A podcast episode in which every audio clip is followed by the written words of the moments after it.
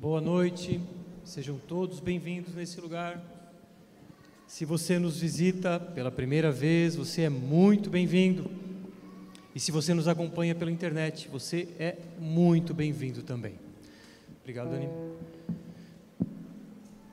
Vamos dar continuidade à nossa série de pregações intitulada Jesus do início ao fim. Como vocês já sabem, a gente só fala sobre Jesus e a gente vai falar sobre Jesus do início ao fim, não só nessa série, mas nas demais também, como temos feito. E especificamente estamos nessa, nesse, nessa série, ou melhor, nessa sequência, dentro da série Jesus do início ao fim, a gente está numa temporada, vai, melhor dizendo, fazendo essa analogia, intitulada Jesus em Gênesis. E hoje, especificamente, o tema, o Deus de segundas chances. Se puderem aumentar o meu retorno, por favor. E o Deus de segundas chances, a gente vai ler Gênesis, porque é Jesus em Gênesis que estamos falando, mas a história de, do dilúvio. Uma história muito conhecida. E a gente vai navegar por quatro capítulos: 6, 7, 8 e 9. Mas calma, não vou ler tudo. E a gente vai lendo alguns versículos chave. Mas antes de irmos para o texto, quero te perguntar: como você reage quando alguém te decepciona? Quando alguém faz algum mal para você, como você reage? Quando, sei lá, o teu cônjuge te trai, como você reage?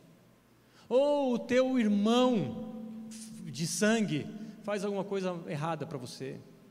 Ou quando o irmão da igreja, sei lá, fala mal de você? Ou o outro que você emprestou dinheiro e não pagou?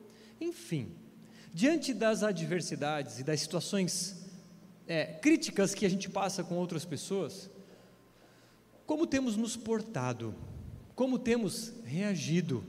E eu gostaria que cada um, obviamente, refletisse sobre si, porque muitos não perdoam, outros perdoam, mas não voltam a se relacionar, e outros têm misericórdia e efetivamente dão uma segunda chance. Agora, nessa situação, nessa realidade, como você acha que Deus nos trata. Como Deus se porta diante dos nossos erros, diante das nossas, dos nossos tropeços. Como você acha que Deus reage? Não perdoa e derrama ira, rigor e juízo? Ou, não, Bruno, eu te perdoo, mas ó, não vem mais falar comigo. Ou com segundas chances. E é sobre esse tipo de segunda chance que vamos falar. Havia na história um tempo em que a humanidade estava perdida e Deus derrama juízo por meio de um dilúvio, por meio de uma inundação que destruiu ou quase destruiu todos os habitantes da terra. Vamos ler o texto? Para a gente ver um primeiro ponto que eu quero frisar que é Deus é santo e odeia o pecado. Pode acompanhar na tela, Gênesis 6, do 9 ao 13. São estas as gerações de Noé.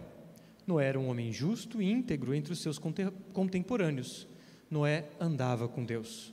Gerou três filhos, Sem, Cã e Jafé. A terra estava corrompida à vista de Deus e cheia de violência. Deus olhou para a terra e eis que estava corrompida, porque todos os seres vivos haviam corrompido seu caminho na terra. Então Deus disse a Noé: Resolvi acabar com todos os seres humanos, porque a terra está cheia de violência por causa deles eis que os destruirei juntamente com a terra. Vamos orar novamente? Senhor, obrigado por essa noite gloriosa em que podemos cantar louvores ao Senhor e agora podemos aprender a respeito da tua palavra.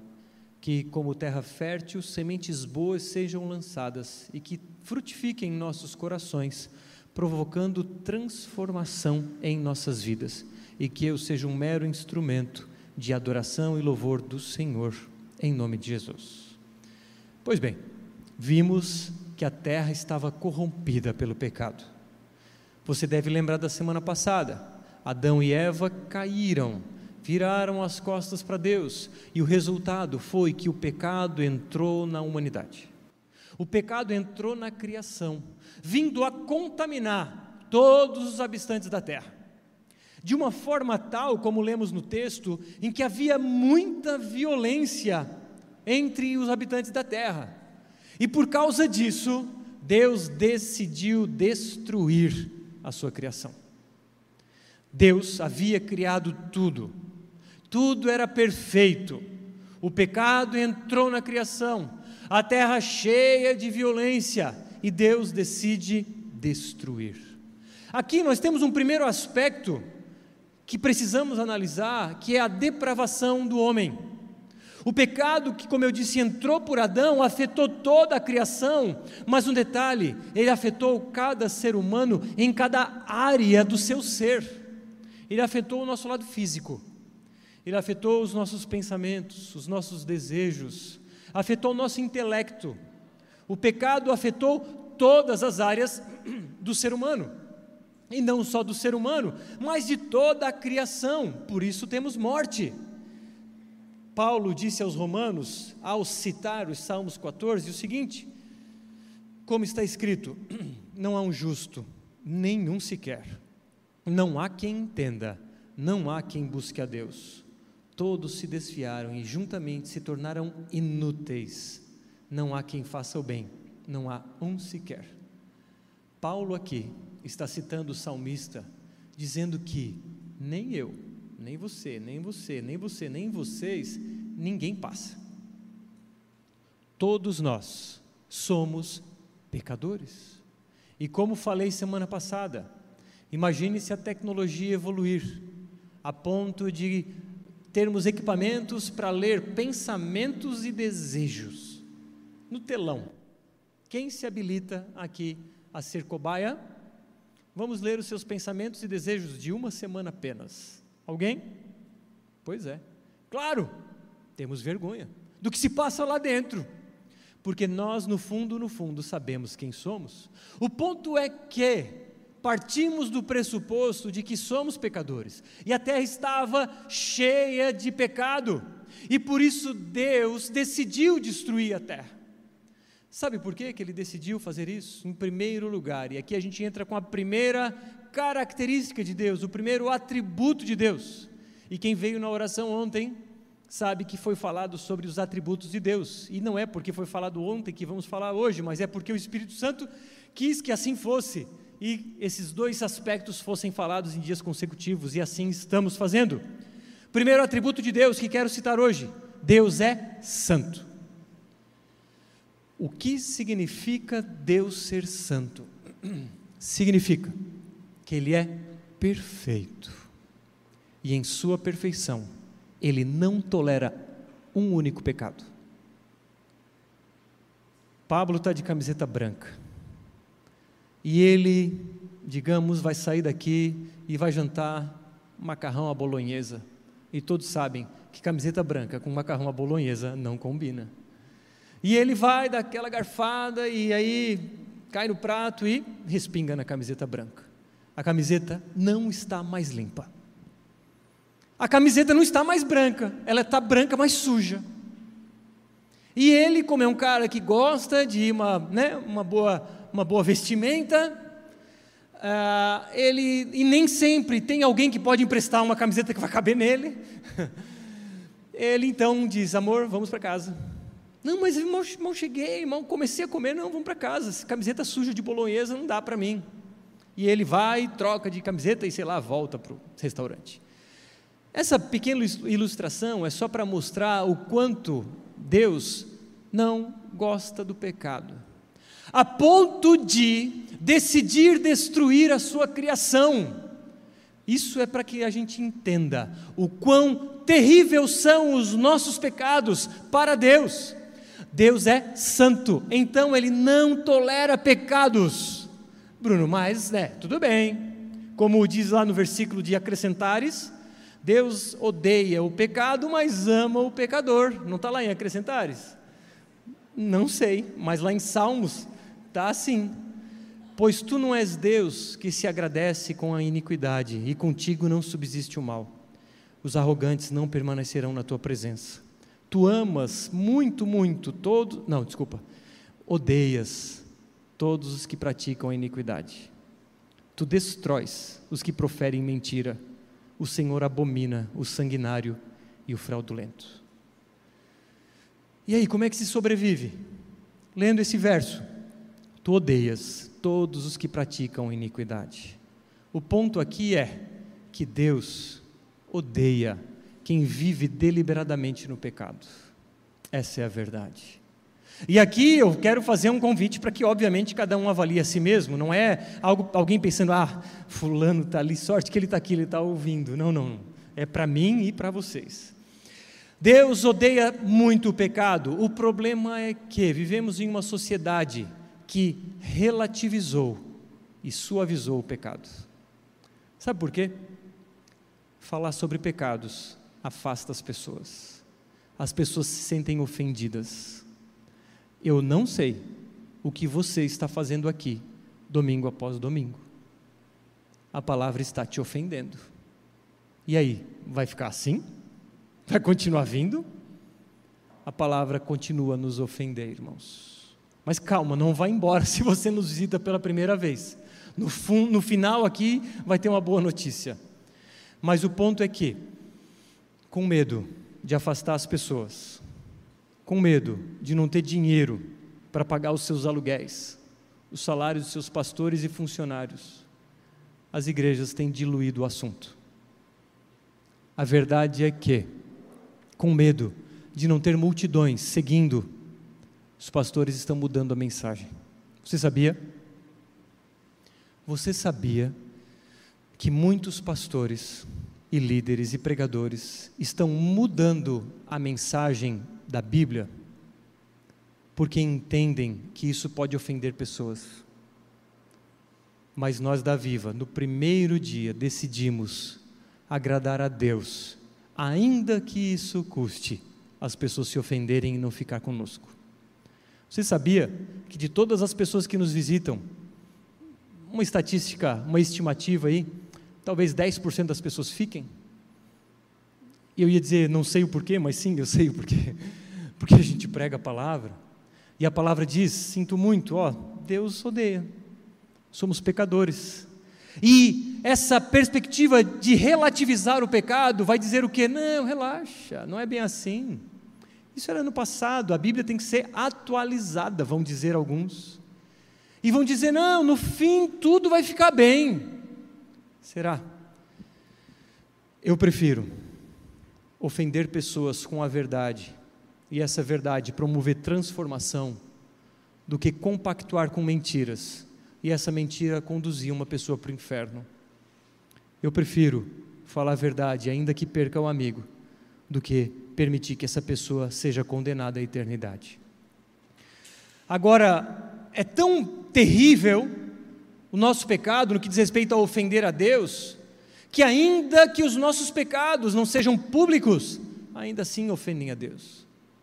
Você deve lembrar de Davi, um rei, que queria ficar com a mulher do, do, do soldado. Artimanha um esquema para que o soldado morresse, para que ele então pudesse ficar com a esposa do soldado.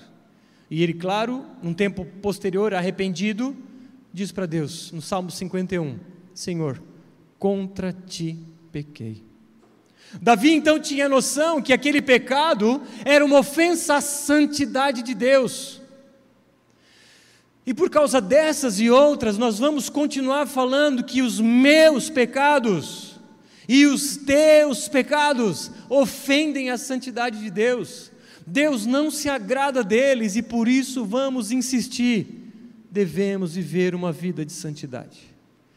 Jesus nos ensinou a imitá-lo. E a Bíblia é a palavra de Deus que nos dá as orientações nesse sentido precisamos buscar imitar Jesus. Os discípulos de Jesus imitam Jesus. Você é um discípulo de Jesus? Você deve imitar Jesus. Por isso te pergunto como você tem vivido, porque os nossos pecados ofendem a santidade de Deus. Agora, se Deus é santo, puro, perfeito e não tolera uma única gota de molho de tomate em sua camisa branca, assim como o Pablo não faz. Além disso, desculpa. Então, primeiro aspecto, Deus é santo.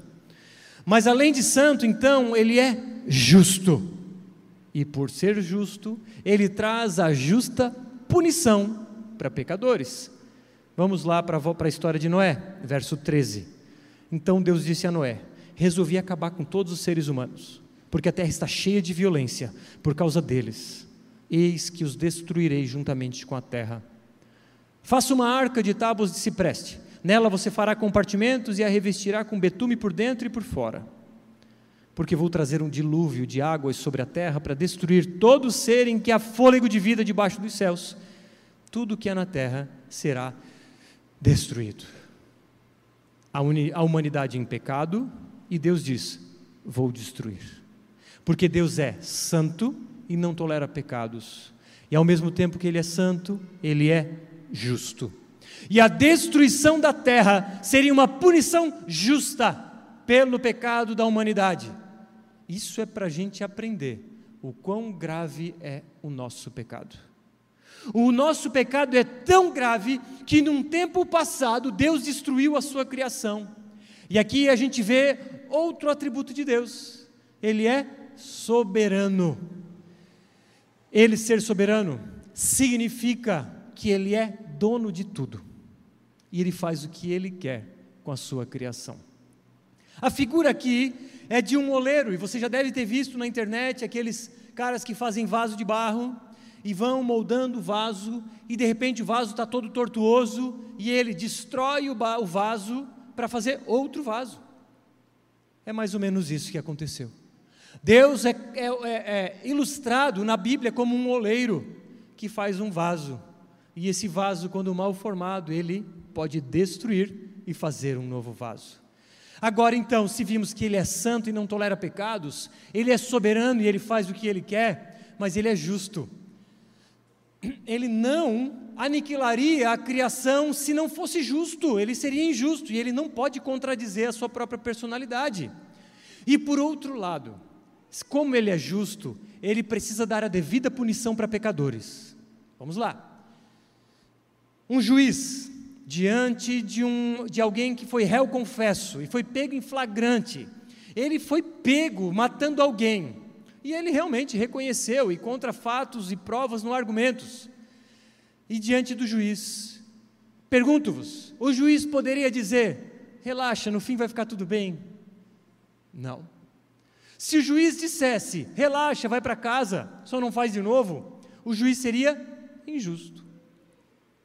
Se Flamengo e Vasco estão jogando, e aí o cara do Flamengo dá uma voadeira no peito do Vascaíno, seria justo dar o pênalti? Não, porque estamos falando do Flamengo. Mas...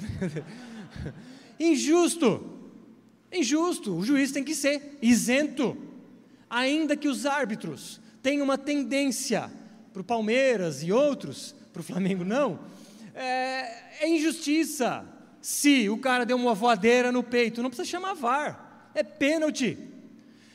Portanto, Deus também é justo. E se pingou a gota de, de bolonhesa na camiseta branca, vai ter que lavar. Deus não aceita. Percebem a importância de entendermos os aspectos de Deus? Ele é justo e ele pune pecadores. Bruno está apertando o cerco.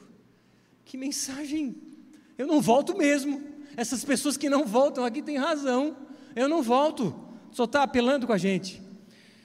Eu não. A palavra de Deus, que diz assim: O Senhor Deus, compassivo, bondoso, tardio em irar-se, grande em misericórdia e fidelidade, que guarda a misericórdia em mil gerações, que perdoa a maldade, a transgressão e o pecado, mas, ainda que não inocente o culpado. Isso mostra que ele é justo. Jamais Deus vai estar diante de um pecador e vai dizer: relaxa, eu esqueço. Não, Ele é justo. Assim como se alguém deve dinheiro para outro, esse alguém quer ser ressarcido. Alguém tem que pagar. Meu amigo, se tu não me pagar, que seja o teu banco, teu pai, o teu amigo, mas eu quero. Assim é com Deus. Se alguém tem uma dívida com Deus, alguém vai ter que pagar. Se alguém pecou contra Deus, esse alguém vai receber a punição. De uma forma ou de outra, alguém vai ser punido. Mas calma, não vai embora, ainda existe uma, boa, uma, uma esperança. Então vimos, Deus é santo, não tolera pecados. Mas Ele é soberano e Ele faz o que Ele quiser da sua criação. E Ele é justo, ou seja, Ele vai penalizar pecadores. Por isso Ele derrama um dilúvio. Por causa dos seus atributos, Ele diz: Vou destruir a terra e vou recomeçar. Agora, quando eu leio até aqui, ou quando eu ouço até aqui e olho para mim, lascou, porque eu sou pecador. Eu sou este, que não passo um único dia sem pecar. E Deus não se relaciona com pecadores. Deus não tem parte com quem é pecador, porque Deus não tolera pecados. Mas calma, existe uma esperança. Primeira delas, ainda no texto, me diz que Deus é fiel. Verso 18. Mas com você, Noé, estabelecerei a minha aliança, e você entrará na arca, você e seus filhos, e sua mulher e as mulheres dos seus filhos. Foi o que Noé fez, conforme o que Deus havia, lhe havia ordenado, assim ele fez. Então, Noé faz uma arca, e todos conhecem essa história e ele traz os animais vão para a arca, vai a esposa de Noé, os três filhos e as três noras. Deus derrama um dilúvio, todo mundo morre, com exceção de Noé e dos cinco e destes animais, porque Noé obedeceu. Mas o detalhe que quero frisar aqui é este verso: Com você estabelecerei a minha aliança. Essa palavra aliança ou pacto. Muitas vezes a gente lê e não se atenta ao que isso significa. Semana passada eu já falei um pouco sobre isso. Deus sempre se relacionou com a humanidade por meio de pactos. E o primeiro pacto que ele fez foi com Adão e Eva, como vimos semana passada. Ei, você pode comer de todos os frutos do jardim, mas dessa árvore do conhecimento do bem e do mal, dessa você não pode comer. Esse era o pacto, o chamado pacto das obras que havia uma condição que, se desrespeitada, haveria punição, no caso, a morte espiritual. Adão e Eva, como vimos, viraram as costas para Deus. Se você não assistiu à pregação semana passada, está lá no YouTube, assista, porque essa é a continuação daquela. Eles viram as costas para Deus e a aliança é quebrada. Mas Deus, que é cheio de graça e misericórdia, ele faz uma nova aliança.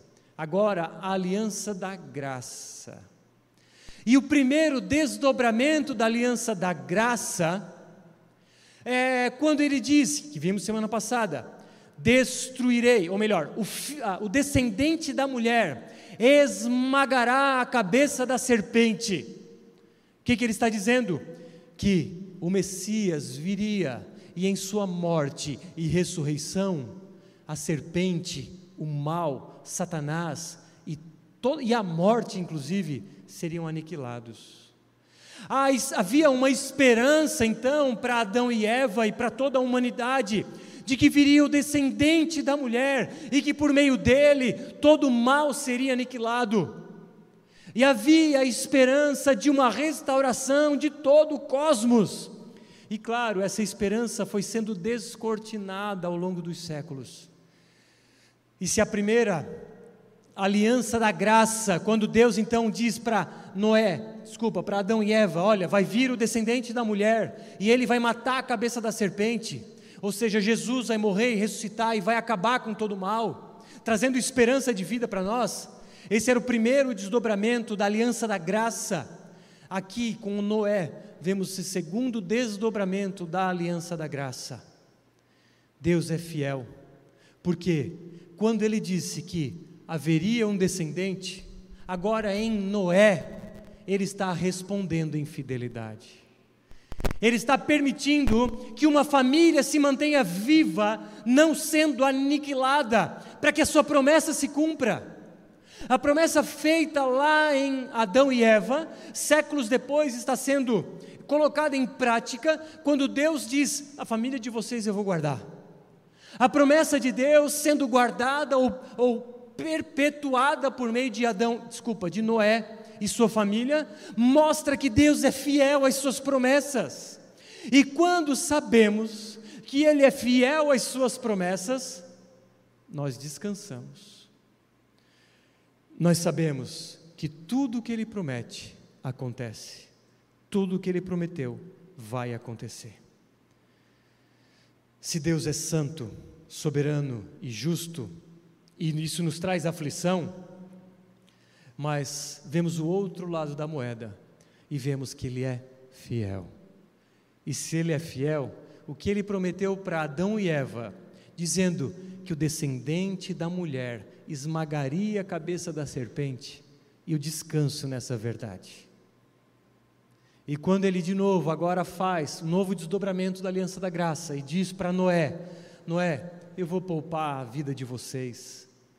Isso, e de, de fato ele poupa a vida deles, quando eu trago isso para a minha vida, eu descanso, porque eu sei que ele é fiel. E além de fiel, ele é misericordioso e gracioso. Agora a gente vai pular para o capítulo 8, verso 20 a 22.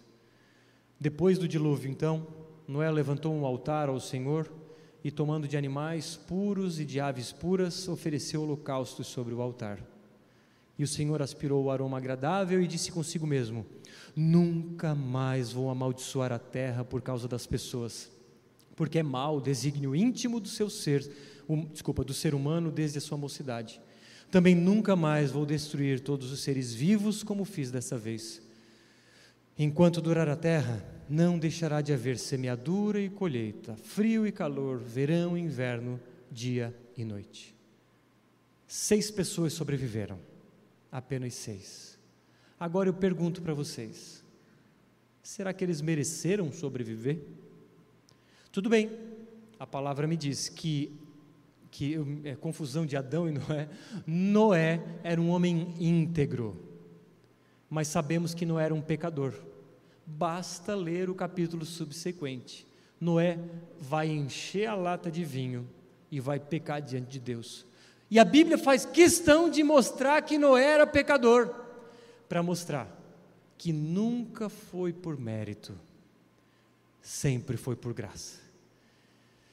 Talvez você tenha aprendido que no Antigo Testamento a salvação era pela lei e no Novo Testamento pela graça. Isso não está correto. A salvação nunca foi por cumprir a lei. Aliás, você acha que tinha a lei de Moisés aqui? Moisés veio muitos anos depois. Isso nos mostra que a salvação sempre foi pela graça. Deus sendo misericordioso, ele decidiu em sua soberania não destruir Noé e os seus cinco, porque ele é misericordioso, e ser misericordioso significa isso. Misericórdia é não punir aquele que merece. Agora, por outro lado, graça é dar um presente para aquele que não merece. Deus não só não matou Noé e os seus cinco, quanto deu graça e bênção para a vida deles, dizendo: olha, a partir de agora, nunca mais vai faltar a colheita. Sempre vai ter inverno e verão, calor e frio, chuva e sol. Fiquem tranquilos, nunca mais vou destruir a terra.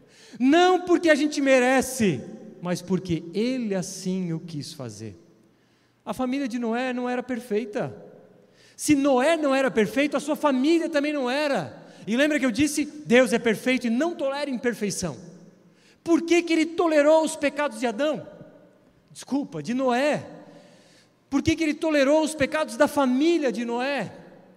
Porque ele é misericordioso e gracioso. É por isso que ele não nos aniquila. É por isso que ele nos ama. Porque reconhecemos que somos pecadores.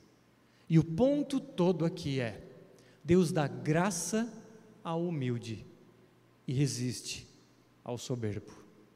Aquele que diz que não tem pecado, esse é o religioso, e esse sim vai ser punido. A Bíblia relata uma série de histórias de religiosos dizendo: hum, desse jeito tu vai para o inferno. Religioso de uma figa, que está denegrindo a imagem de Cristo, porque o que Jesus fazia se assentava com prostitutas, cobradores de impostos e com toda a laia de pecadores Se nós, cristãos, estamos apontando os nossos dedos santos de cima para baixo, estamos dizendo que as pessoas vão para o inferno e nós estamos dando uma de juiz, possivelmente nós é que vamos ser penalizados. Porque o olhar que Jesus tinha para com o pecador era um olhar de amor, graça, misericórdia e serviço. Jesus se assentava com pecadores, como nós. Agora o que, a gente deve fazer? Copiar Jesus fazendo a mesma coisa. Porque se Ele me poupou, quem somos nós para julgar os outros? Então, vemos que Deus é santo e justo, e por outro lado, Noé e sua família, pecadores. Por que, que não morreram? Por que, que Deus não esqueceu do pecado deles? Porque Deus decidiu derramar graça nessas famílias, porque Ele é soberano e Ele faz o que Ele quer. Paulo disse aos Romanos, na tela, que diremos então? Que Deus é injusto? Olha só, Deus decidiu salvar Noé, suas famílias e não os outros, não porque mereciam, mas porque Deus quis. Que injustiça! Na nossa perspectiva é injustiça, mas na de Deus não. Paulo diz para estes que perguntam: Que diremos então? Que Deus é injusto? De modo nenhum. Pois ele diz a Moisés: Terei misericórdia de quem eu tiver misericórdia, e terei compaixão de quem eu tiver compaixão. Deus, em sua infinita sabedoria e soberania, faz o que ele quiser. Agora, isso pode soar um tipo de determinismo, um tipo de totalitarismo, um, um cristianismo frio, mas muito pelo contrário. E aqui eu trago uma frase que permeia essa ideia. O juízo de Deus, esse que ele pune pecadores, ele está impregnado de graça redentora. Sabe por quê? Existe uma outra doutrina que é chamada de substituição penal. Aqui está a chave de, todo, de toda essa noite. Substituição penal significa que Deus é santo, não tolera pecadores, Ele é justo e Ele vai punir pecadores, mas ao mesmo tempo, Ele provê alguém para receber a culpa no lugar de pecadores. Foi isso que Jesus fez. Jesus precisou morrer na cruz para que lá fosse colocada sobre ele a ira de Deus. A justa punição pelos meus pecados foi colocada na cruz. A justa punição pelos teus pecados foi colocada na cruz. A justa punição pelos pecados de Noé e sua família foram colocadas na cruz. Todos os pecados de antes de Jesus e de pós Jesus daqueles que se rendem a Cristo como Salvador e Senhor é colocada sobre a cruz do Calvário. E está aqui a maravilha da graça, como dizem os teólogos, o escândalo da graça, o escândalo da cruz, que diz que sou pecador, mereço o inferno, porque Deus não tolera pecadores e é justo, mas ao mesmo tempo, Ele me ama de tal forma que proveu alguém para receber a culpa que era minha. Pensem numa mãe que vai no tribunal ver o seu filho sendo condenado à prisão porque assassinou. E a mãe diz: Juiz, Excelência, posso receber a culpa no lugar dele? Pode ter certeza, irmãos, muitas mães fariam isso, mas não é possível. Mas no tribunal de Deus é possível.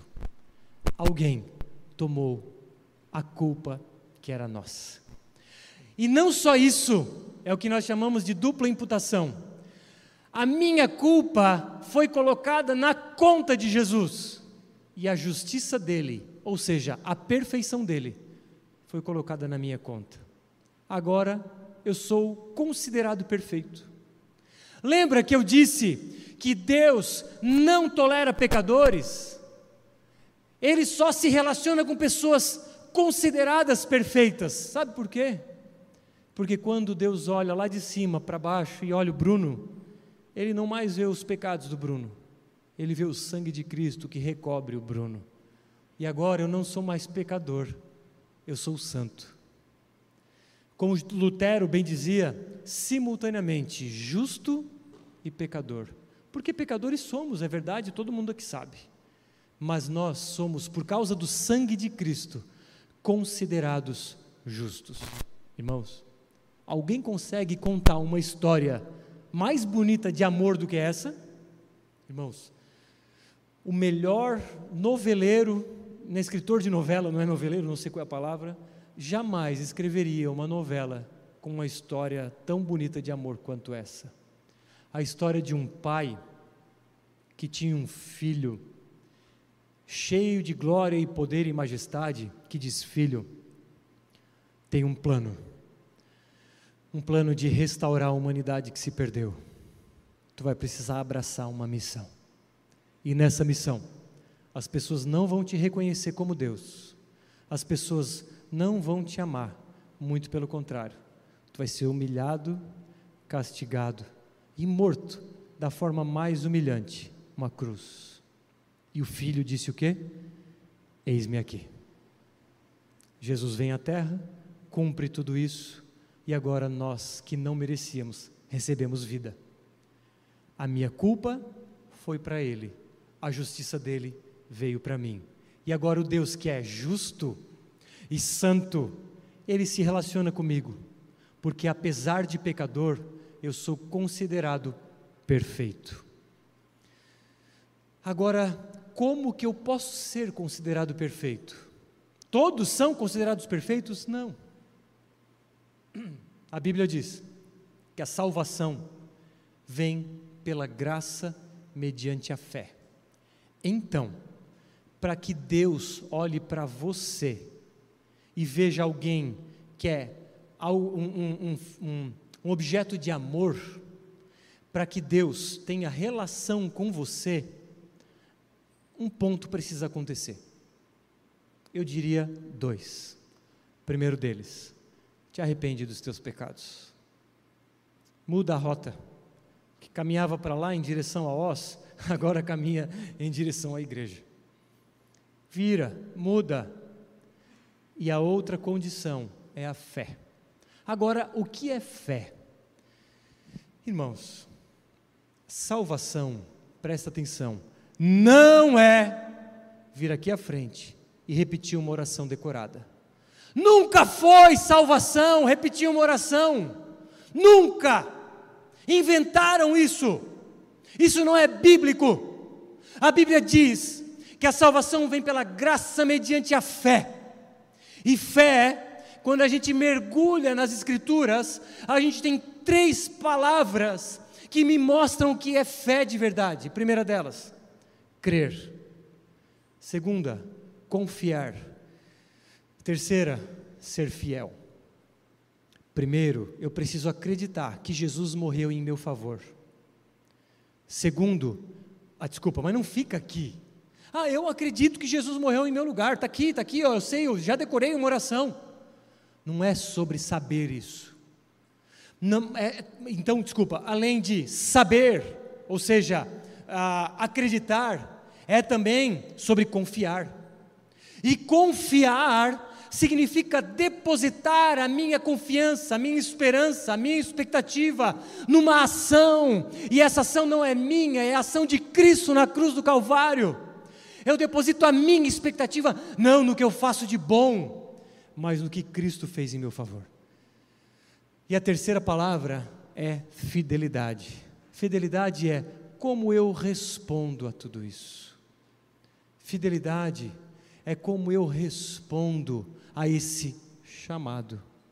Deixa eu ilustrar. Lari, grava essa ilustração porque alguém me pediu. A ilustração é a seguinte: é só porque o irmão me pediu, e para não precisar editar esse vídeo, ele vai receber na mão. Imagine um artista circense que anda de bicicleta numa corda bamba.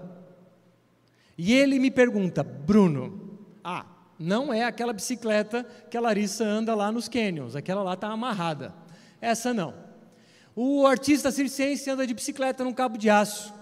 E aí ele me pergunta, Bruno, ah, tu acredita, primeira palavra, que eu consigo atravessar essa, essa corda bamba?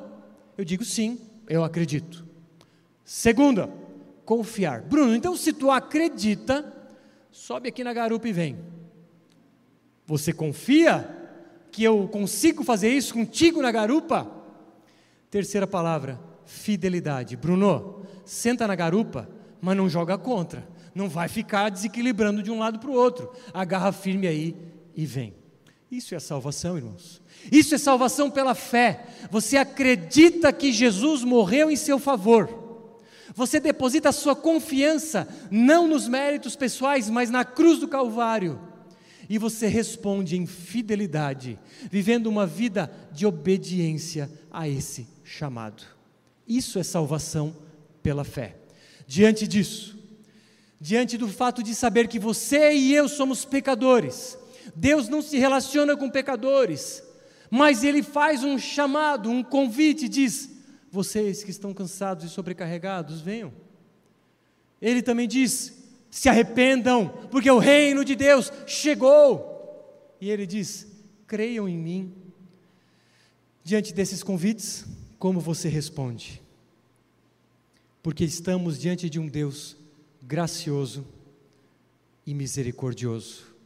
Se Ele é santo, não tolera pecado, soberano, Ele faz o que Ele quer, justo, Ele pune pecadores, Ele é fiel, Ele tem misericórdia e Ele derrama graça. E então, vemos que Ele é um Deus de segundas chances. Vamos ao capítulo 9, última passagem.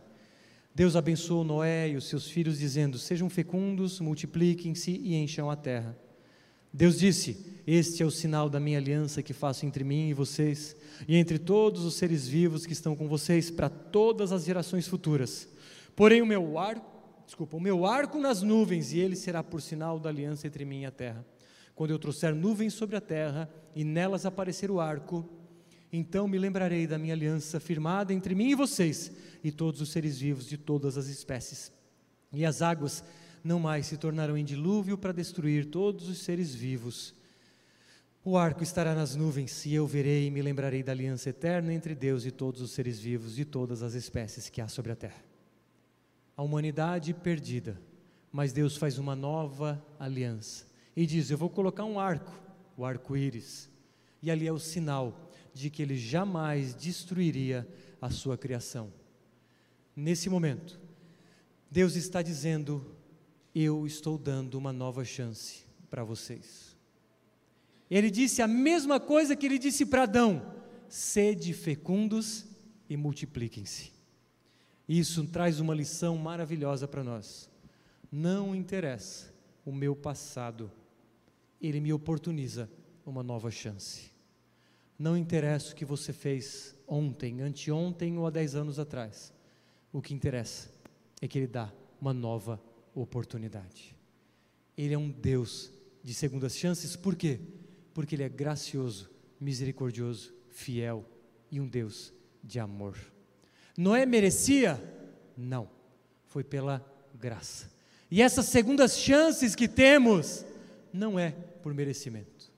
Quando eu entendi que eu queria ser cristão, pelo menos era a percepção que eu tinha, Deus não olhou do céu e disse: Hum, Bruno, agora sim.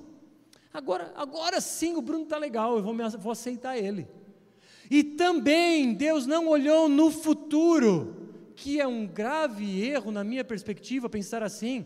Ah, lá no futuro o Bruno aceitou Jesus, então eu vou eleger ele. Que isso? Deus quem escolhe, é Deus quem chama, é Ele que justifica, e é Ele quem santifica. O nosso papel é responder esse chamado, como você tem respondido. É por merecimento que somos chamados? Não, é por graça.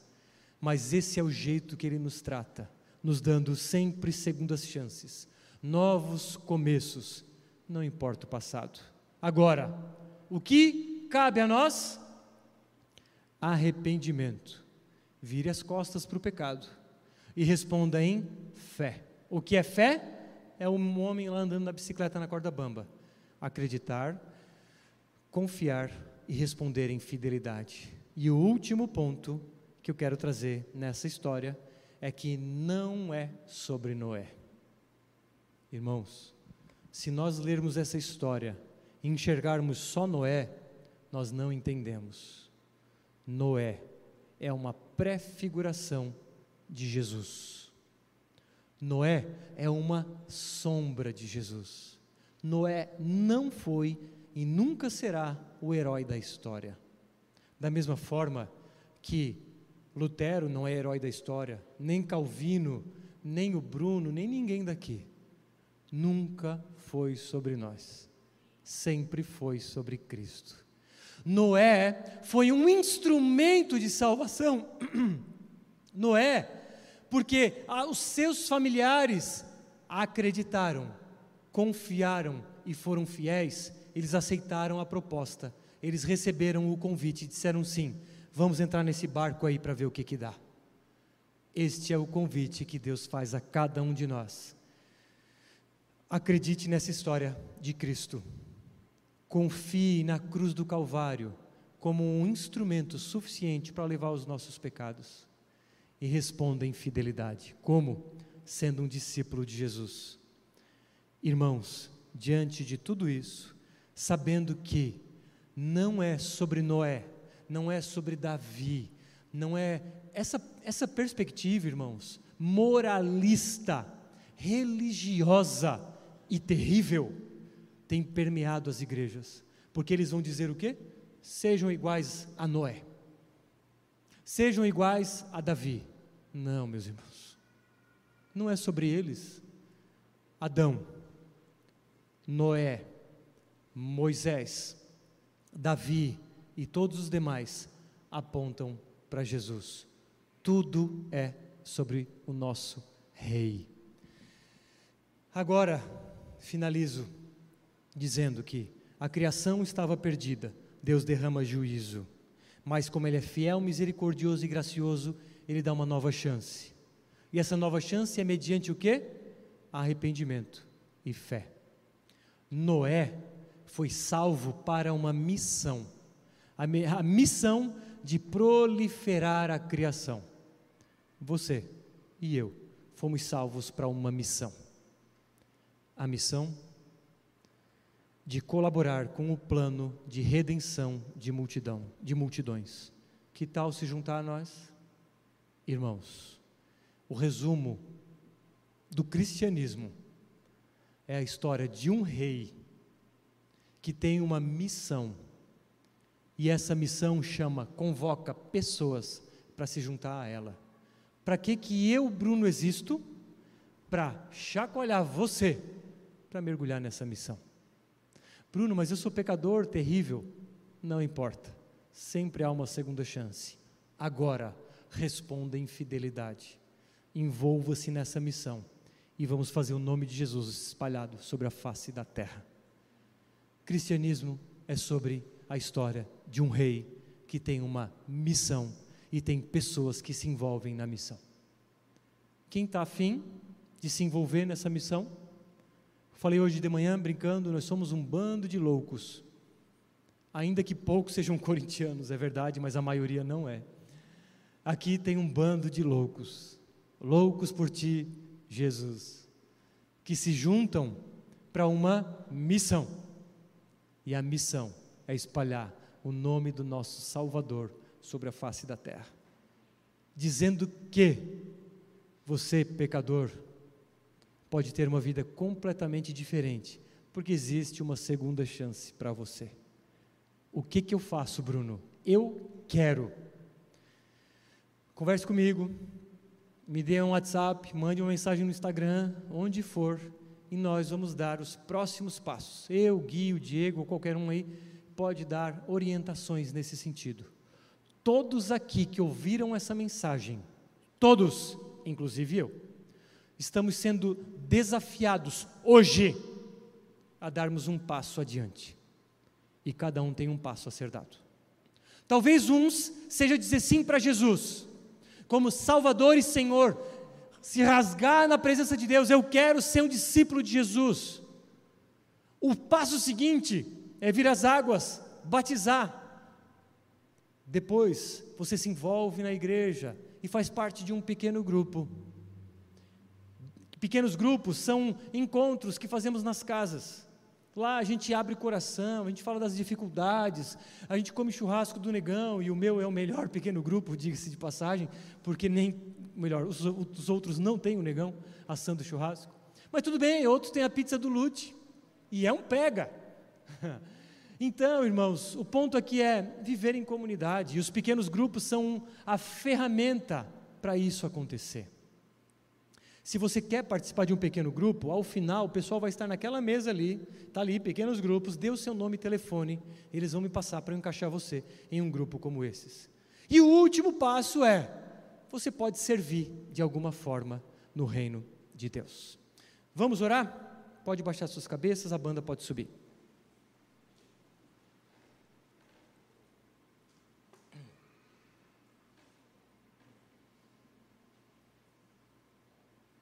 Senhor, obrigado pela tua palavra, que se por um lado ela confronta os nossos pecados, por outro lado, nós vemos que o Senhor nos ama, nos ama a tal ponto de ter enviado o próprio Senhor Jesus para morrer em nosso favor.